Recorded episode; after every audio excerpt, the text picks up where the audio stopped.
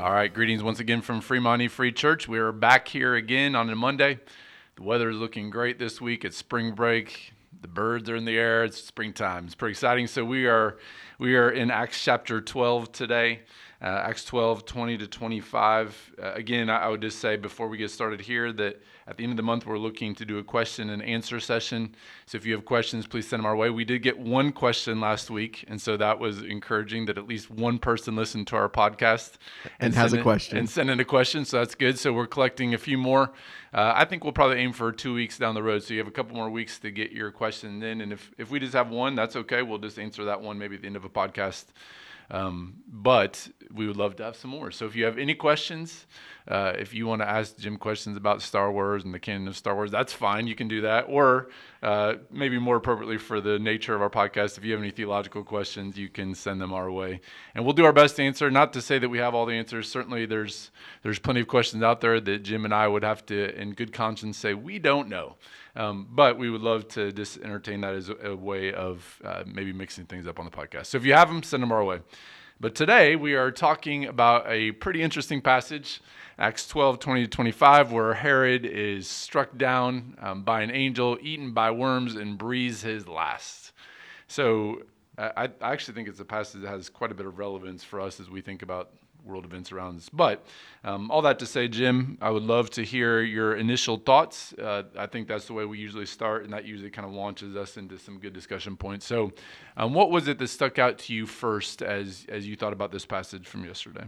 Yeah, I think between just thinking about the passage and then talking in our small group last night, I think the I think the thing that kind of really kind of stood out to me was that this that this was the moment that Herod died. I mean, Herod's a bad dude all the way around, right? You sure. know, I mean, in and, general, we would say that, yeah. Right, right. You know, he kills James. Right. Angel doesn't kill him there. Right. You know, he imprisons Peter with the intent to kill him as well. Right. Yep. The angel doesn't kill Herod there. Right. But it's this moment where the people shouted the voice of a God and not of a man, and he is elevated to this position of God. That that is the thing that strikes, that causes the angel to strike Herod to kill him, to go, wow, it is a high, that is a high offense, right? To to claim some sort of a deity status.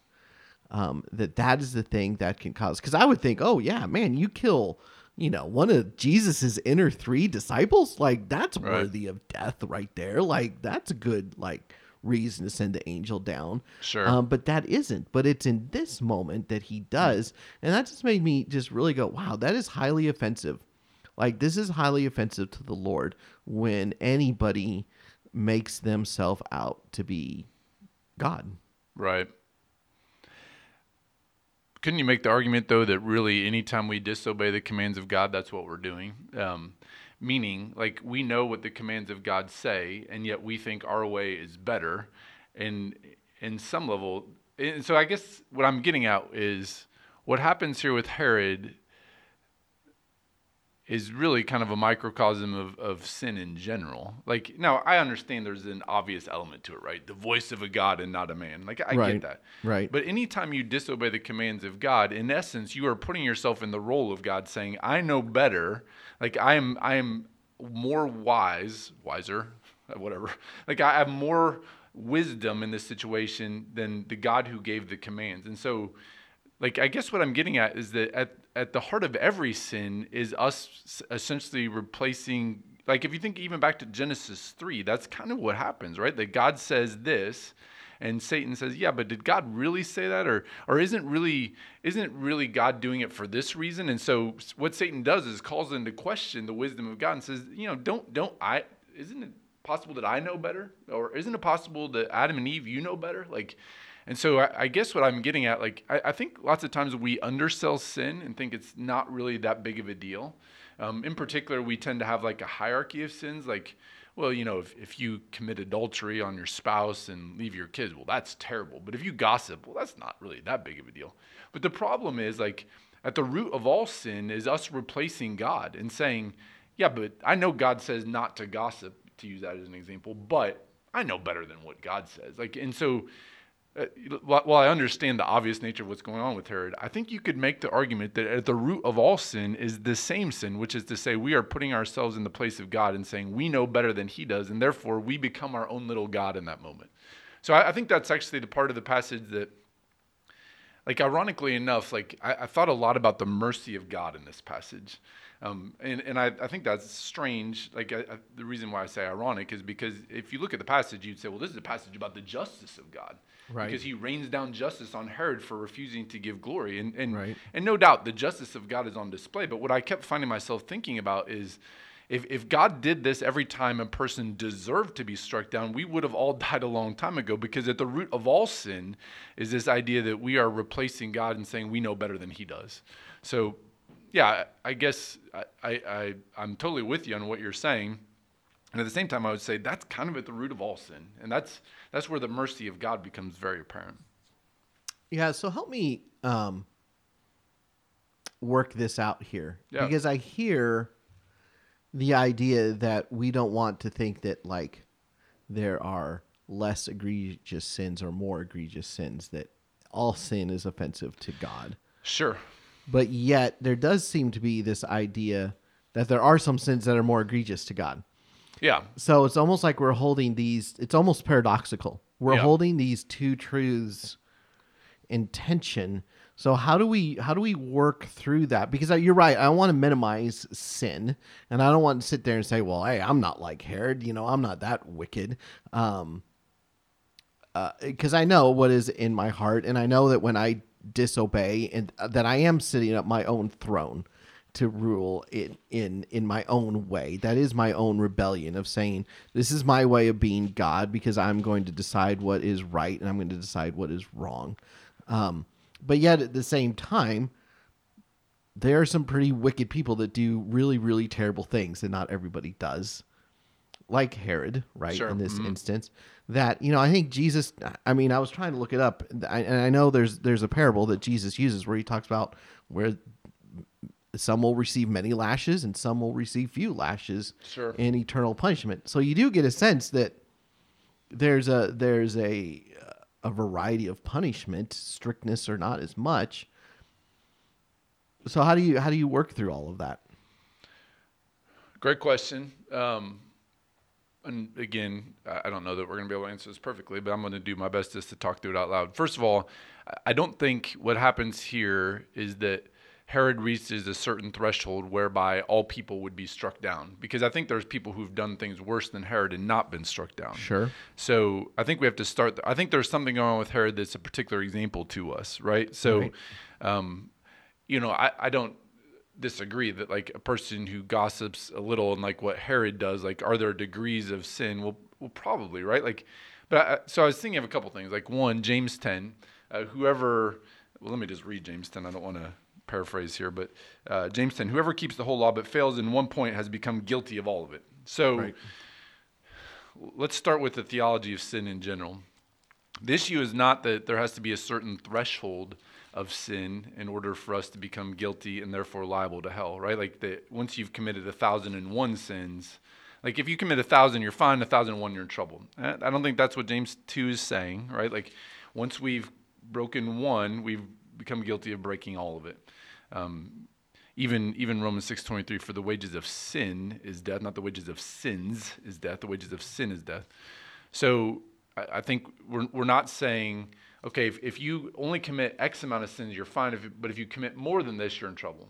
I think what we're also not saying is there's certain sins that you'd be liable for judgment, but other ones not so much. I don't think we're saying that either, right? Like if, if you break the law at any point, you become guilty of breaking all of it.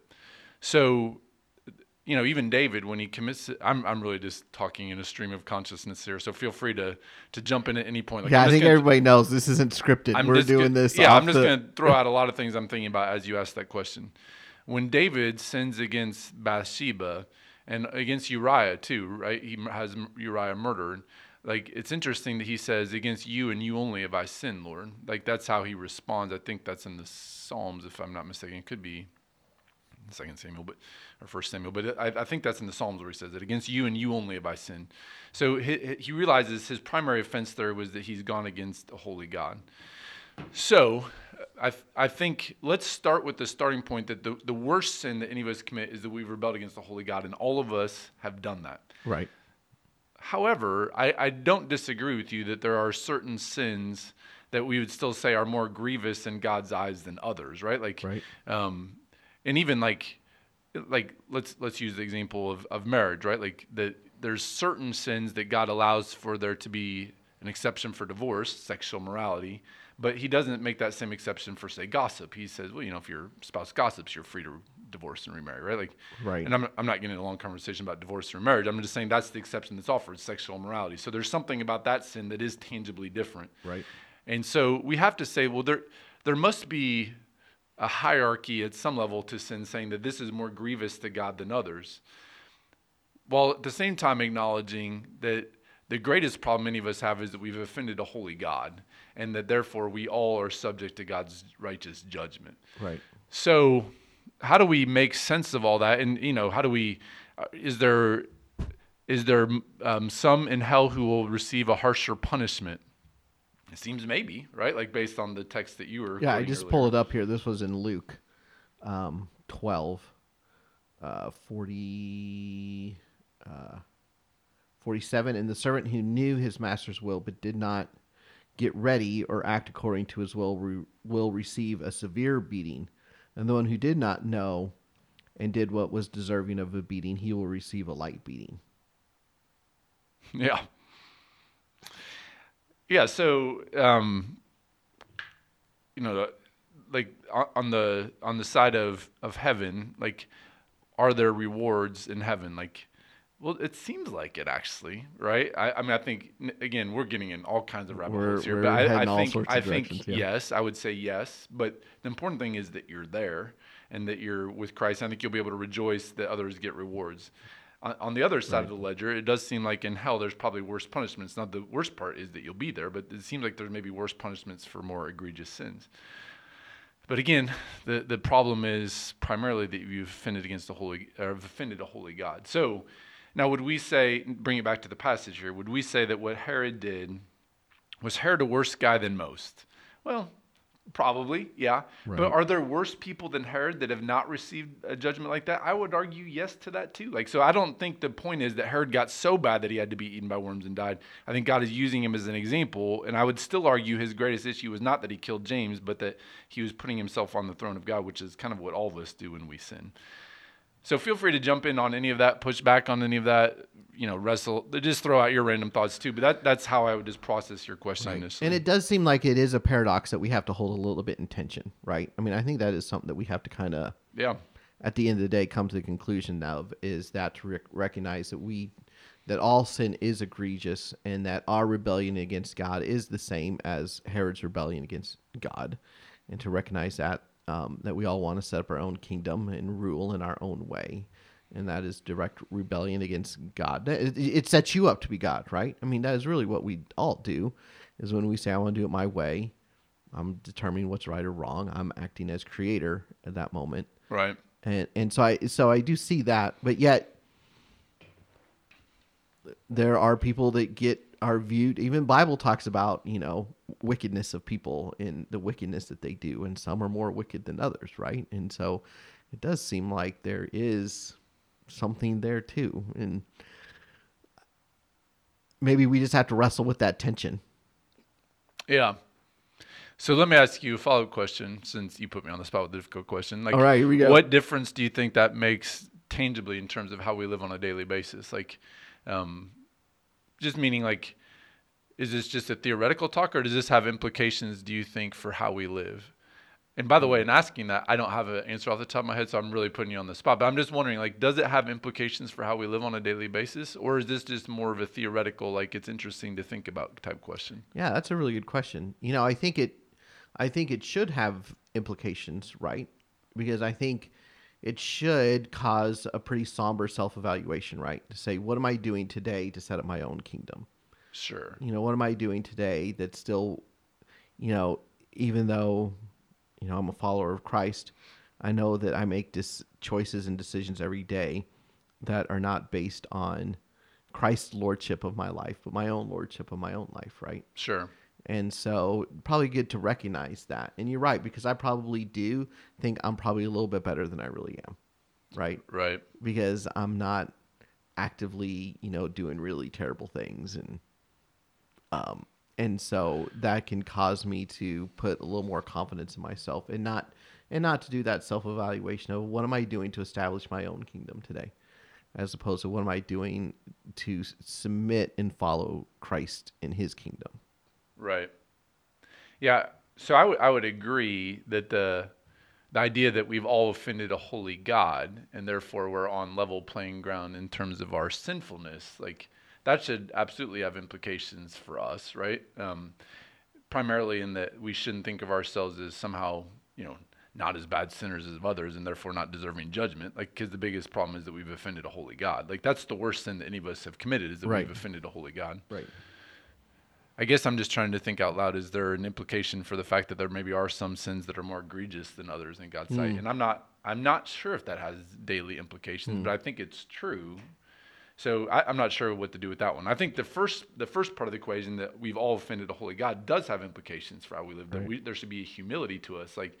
And even this passage, I think, should produce a humility in us to realize, like, we could have been Herod. Like, th- there, there's definitely a moment where God would have been right in our lives to strike us down. The first minute we sinned, and Right. He didn't do it. Like, and that Right. should, and, and instead, Jesus died for us, right? Like, the mercy of God was displayed for us. Like, that should absolutely produce humility.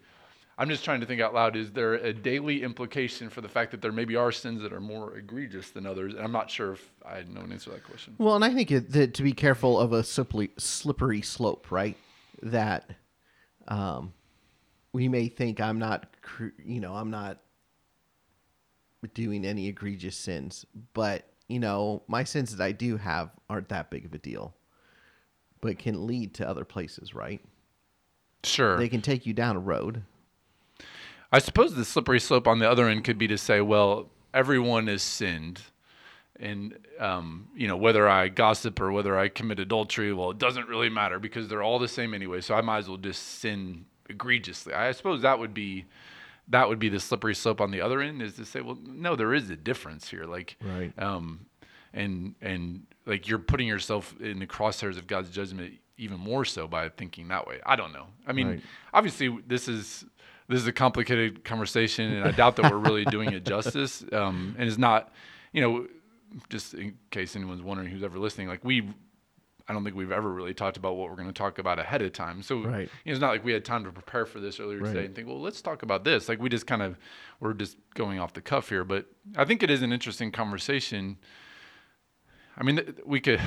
Uh, I don't know if I want to go there, but like, there's some real interesting ethical questions in terms of like, are there certain sins that are more egregious than others? Like, since I've already opened the can, I'll just go there for a second. but like, like with Rahab, right? Um, it's really interesting what happens with Rahab. That she lies, it would seem, to protect the lives of the Israelite spies. And in Hebrews, you kind of get the sense that she was right to do so. Like, and Right. so does that mean that there is a triage there of like which I'm forced in a bad situation here where I'm either going to have to give up the the position of these guys and therefore see them murdered, or I'm going to have to lie and therefore it's better to do this. Like, I you know. Right. I don't know. Like th- that's complicated. This is Christian ethics 101. Like it gets complicated to say like, well, is there a triage here? And I would argue in the case of Rahab, maybe there was, right? Like, Right. So yeah, I, I didn't mean I didn't mean to go to the Rahab question, um, but I, I do think there there is that implication of it as well. Yeah. All right. Well, do we want to get out of the weeds for a little bit? Is there anything else in, in this passage that you want to talk about? Anything else that came out in your gospel community group last night? Well. I think I think it was interesting to kind of think about like like this is a really odd thing just to put in here, right? You just have this victorious. What's before it is this victorious rescue of Peter, and what comes after this is the beginning of Paul and Barnabas taking the gospel to the Gentiles on their first missionary journey. right. And yet we got this in the middle that got dropped in here. Yeah. Like you could probably take this out and it would flow pretty seamlessly without it being in there. Yeah. So one of the things that I was just kind of thinking through last night we were talking is like, so why is this here? Like, why did Luke decide just to drop these five or six verses in here for us? You know, um, What was your theory? well, one of my thought was, you know, at the time that Luke writes this letter to Theophilus and circulating around the early church that there's probably still there's still suffering going on, right? Oh, without church question. is still being persecuted. Believers anything, are still maybe it's being getting worse. persecuted. Like maybe this just was was just something that was that Luke intentionally put in here to say, you know what? In your suffering, Jesus is gonna God is gonna take care of everything. Right. You know, evil is not gonna win the day. You know that, uh, and so trust God, trust what He's doing in the light of persecution, and know that God wins, and to and to keep your confidence in that was one thought that I had had. But I'd be curious to kind of get your thoughts on that. Yeah, I think that's as good as theory as any. I mean, I mean, first of all, we'd say he put it in there because it happened. Um, Right. So he's recording a pretty momentous event in the church. I, I do think the to me the key is between 23 and 24. Where in 23 Herod is struck down, but in 24 the word of God increases. And I think, I do think what Luke is doing is giving the church confidence. Like, you know, here, here's this guy who had all this power, but really, where is the power located? It's it's in God. Like it's in His message. It's the message of the kingdom. That's where the true power is located here. And and I think for a church that's living in the first century, that's probably facing some pretty serious persecution, they need to be reminded. Yeah, whoever's in power now, they, they may Right. they may have the appearance of power, but don't forget what happened to Herod. Like Right. eventually he was struck down, and and that will happen to all leaders who oppose God. Like, and Right. so I think there is a, a confidence element here that Luke's probably recording this just to remind the people the word of God increases, political leaders come and go. Right. Um, Right. And I think it was very powerful just where we were at with this passage yesterday and thinking about everything that is happening in the Ukraine, in Russia, in Putin. You know, um, Putin's in the same category as Herod, right? I mean, Right. he's a ruler and he's here today and he'll be gone tomorrow. Right. Um, and to keep that perspective, I think that perspective is really, really important um, to remember that, that when we see evil people doing evil things, they will not be doing that forever. Um, God will vindicate and God will bring about justice. And I even thought, like, you know, this is probably a really good passage to read every election and every midterm, right? yep. um, just because I think I think that we can just put so much stock into getting the right people elected or fear when the wrong person gets elected into Right. office you know whether it be president or the which way you know congress you know splits Right. um just to remember to say you know what? No matter how the outcome of the vote goes the word of god will increase and multiply. And to rest in that and not rest in the outcome of of of elections right? That Yeah. god's ruling over all of that. And so we rest in that and trust in that. And god knows what he's doing. I think sometimes we feel like when our political candidate doesn't win that our world is going to fall apart and that kind of indicates in some ways that god doesn't know what he's doing um, Right. Or that God's not on the throne. and god knows what he's doing Yeah. no matter who wins, whether it's in the United States or Russia. God knows what he's doing. So Yep. let's rest in that. Yeah, I, I do think there's a comfort um, with wicked leaders, like to to realize like this isn't the first time in history that there's been wicked leaders. It won't be the last time. Um, and at the end of the day, like the wicked leaders aren't going to win. Like even if they win here, like they're not going to win eventually because they're going to face the judgment of God, right? That that Right. God is on His throne. Um, but I also think there is a warning too, and this is what you're getting at, to not put too much hope in even good leaders. Um, whatever, however you want to define good leader, and that's probably subject to interpretation for everybody, right? Like, but to say, well, we we really are putting our hope in a good leader. Like, well, you know, I was just thinking about Second Kings. Like, go go go read about. There's good leaders and there are bad leaders, mostly bad leaders, but there's there's some good leaders too, particularly in Judah. Um, but you know what happens is they die too, and then before a few generations are passed, the bad leader takes their place. Like, and, and there there is no such thing as like a kingdom here that is perfect and will be established forever in a way that's healthy and good for the people. Like, because Right. we live in a broken world, it's just going to be messed up, and there's going to be messed up leaders, and and you know we shouldn't be surprised when there are wicked leaders who rise to the forefront.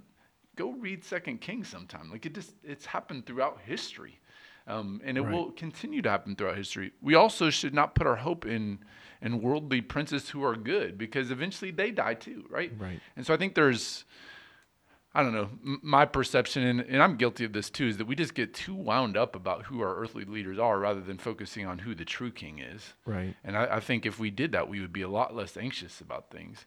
And and again, it's probably helpful to remember that, like, even though we feel kind of disenfranchised as Christians more and more, and and you know, before this started, we were gonna have a conversation about how it feels like we're being more and more disenfranchised, and like the Christians are being kind of pushed to the side and things, right?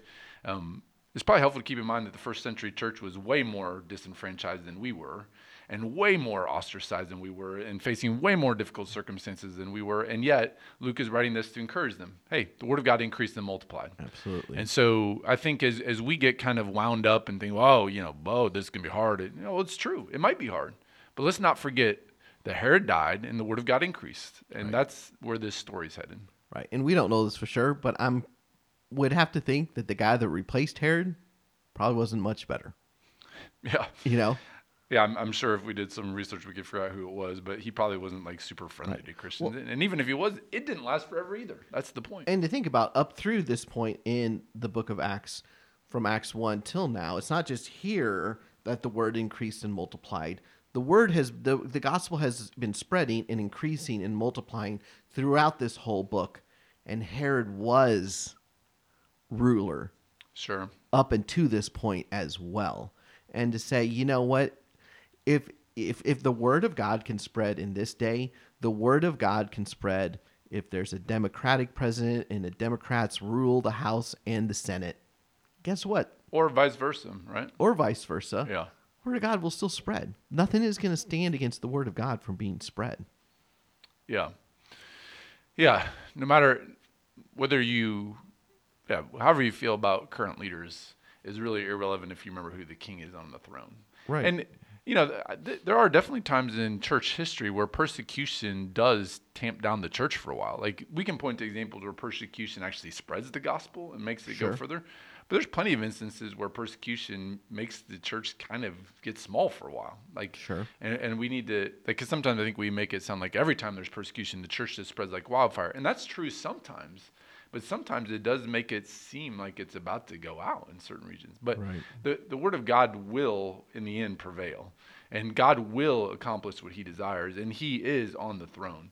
Right. And so, you know, whether, however you feel about politics, wherever your hope is, if it's in the Democratic Party or the Republican Party or, you know, whatever other party, it doesn't matter. Like, the, the thing that you need to remember is Jesus is on the throne and to put our hope there. Like, and as Christians, like, that's the thing that we need to remind ourselves of most. Like, there, there will be Herods that will come and go. Right. It doesn't matter. Herod is going to die. And I'm using Herod in a proverbial way here. Herod is Right. going to die. Right. But Jesus is alive. He rose from the dead and he will reign forever. And that's where our hope Right. needs to be. And I think that's probably the greatest lesson to take away from this passage.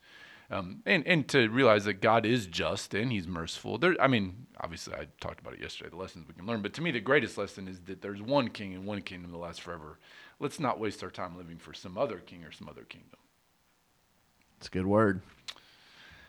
All right. Anything else you want to cover today? Any other curveballs you want to throw and Nope. get us into the deep, I- deep weeds? I've got I've got no more curveballs. Okay. Well, I think that was a good discussion. I don't know that um, I don't know that we provided satisfactory answers on some of the questions, but I, I think it's good just to wrestle through some of those things. Right. And and I, I think as Christians, we shouldn't be afraid to wrestle with things that we're not for sure we know the answer to. Right. And just hold them humbly and say, hey, we're doing our best to process Scripture here and Right. think through this. Um, but at the end of the day, we don't know everything, and, and it's actually kind of fun to try to figure out, like, hey, Right. as we grow, hopefully we'll figure these things out more. And so I would just encourage you, the podcast listener, whoever you may be, like, just to continue thinking through the deep things of God and don't be afraid to ask hard questions. It's okay to wrestle with stuff and, and not always to come to a firm conclusion, but realizing Yes. like that God Yep. does know and there's there's there's value in wrestling. Right. And, and not to say that we just say, oh, well, we don't know, who cares? Like we should dive in we should think, well, what, what does Scripture say here? Um, and try to do our best to process it. and to be okay that you know we just did a 30 minute podcast and we wrestled and we don't really have the answers yet and to say we're going to keep wrestling with these things and to be okay to know that you're not always going to have a quick resolution to some deep theological questions but it does mean that you continue to wrestle with them and work through them Right. But I, I think it's important too to say that there is an answer. Um, Right. You know, we Right. may not know it, but there is an answer. Right. Like, you know, I think sometimes we make it sound like, well, the the you know the the process, the journey is more important than the destination. Well, yeah, I understand that. Sure. There there is some truth to that, but at the same time, there is a destination. I mean, there is a truth, right? Right. Like, and so we, we can't just have this open-ended conversation and say, well, you know, your your truth is your truth, my truth is my truth. No, there is an actual truth here that we're wrestling with. But I do agree with you 100%. Like sometimes on this side of heaven, we may never get there, and we have to acknowledge we don't know everything. Um, Right. We do our best to wrestle with it and process it, and recognize there is a truth in the end, and we have to do our best to figure it out. There we go. All right. Well, that's it for today. Acts 13, 1 to 12 is next week. In the meantime, if uh, you're on spring break this week, I hope you have a great spring break. If you're not on spring break, I hope you enjoy the great weather and that you are able to get some good time in the Word this week. Until then, or until next week, have a great week.